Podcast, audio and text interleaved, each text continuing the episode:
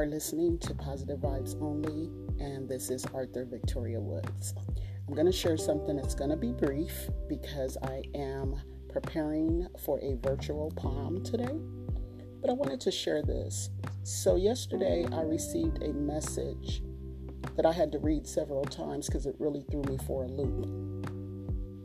And initially I was starting to feel a little, I don't know if the best word to use is irritated or angry. And then I had to calm myself down.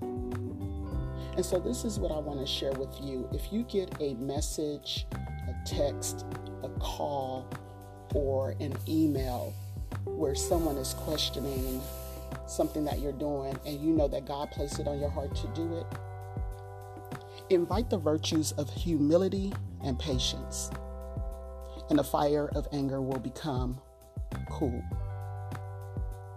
When God places something on your heart, follow it. And don't let anyone question you as to why you're doing something, especially if it isn't impacting them in a negative way. It's something that you're doing that you were led to do. covid nineteen has really unveiled some things for me personally regarding people, regarding their actions, regarding their speaking not lining up with their walk. And for me, I will not allow that to impact me, regardless of who it is. Because a satisfied and purposeful life is better than a successful life.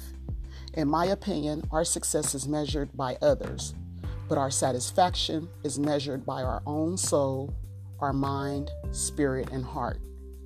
And so I I don't know even what else to say other than I will not allow anyone to deter me or get me off focus from what God told me to do and place on my heart. And I encourage you to do the same. I am authentic. I'm a very positive person. I try to remain positive. And I noticed that I've had to disassociate myself from some negativity, some drama, um, you know, and things that are not lining up with what God has placed on my heart. I've always had a heart of giving. Uh, most often I do things on my own. I cannot afford to do that anymore. And so when God leads me to partner with someone, that's what I'm going to do. And oftentimes I'm always the giver and never ask for anything in return. However, I noticed that there are some who will always, always question a motive. There is no motive. You know, we have to do whatever we have to do. And the bottom line is, if we don't help each other and help ourselves, then who will? And why should anyone else care? We have to start stepping our game up and helping our own, whether it's family or friends. And for me, I can't always be the one doing everything, but everyone can do something. And so I woke up with that heavy on my heart. I'm going to pray to God about it and let it completely go so that I can continue to focus on what He told me to do. And whoever is not on board with what I'm doing, that's fine. But don't question what I'm doing. You need to talk to God about it. Because what He directed me to do and what He's spoken to me, I will do.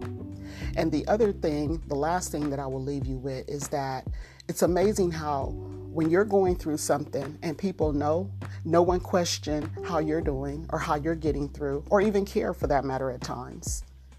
But they can question when you're doing something that they're not benefiting from. And I just think that is so wrong. And, you know, this show is called Positive Vibes Only. I have to keep my vibe positive. This is a Factual Friday. I hope you guys all have a blessed day. I have a virtual prom that I've planned for my son in lieu of covid nineteen, and I plan to get that done today. But I just had to share that with you. And just to remind you that if it's well with your soul, your mind, your spirit, and your heart, that's all that matters. Have a blessed day on purpose. Factual and faith-filled Friday. Thank you.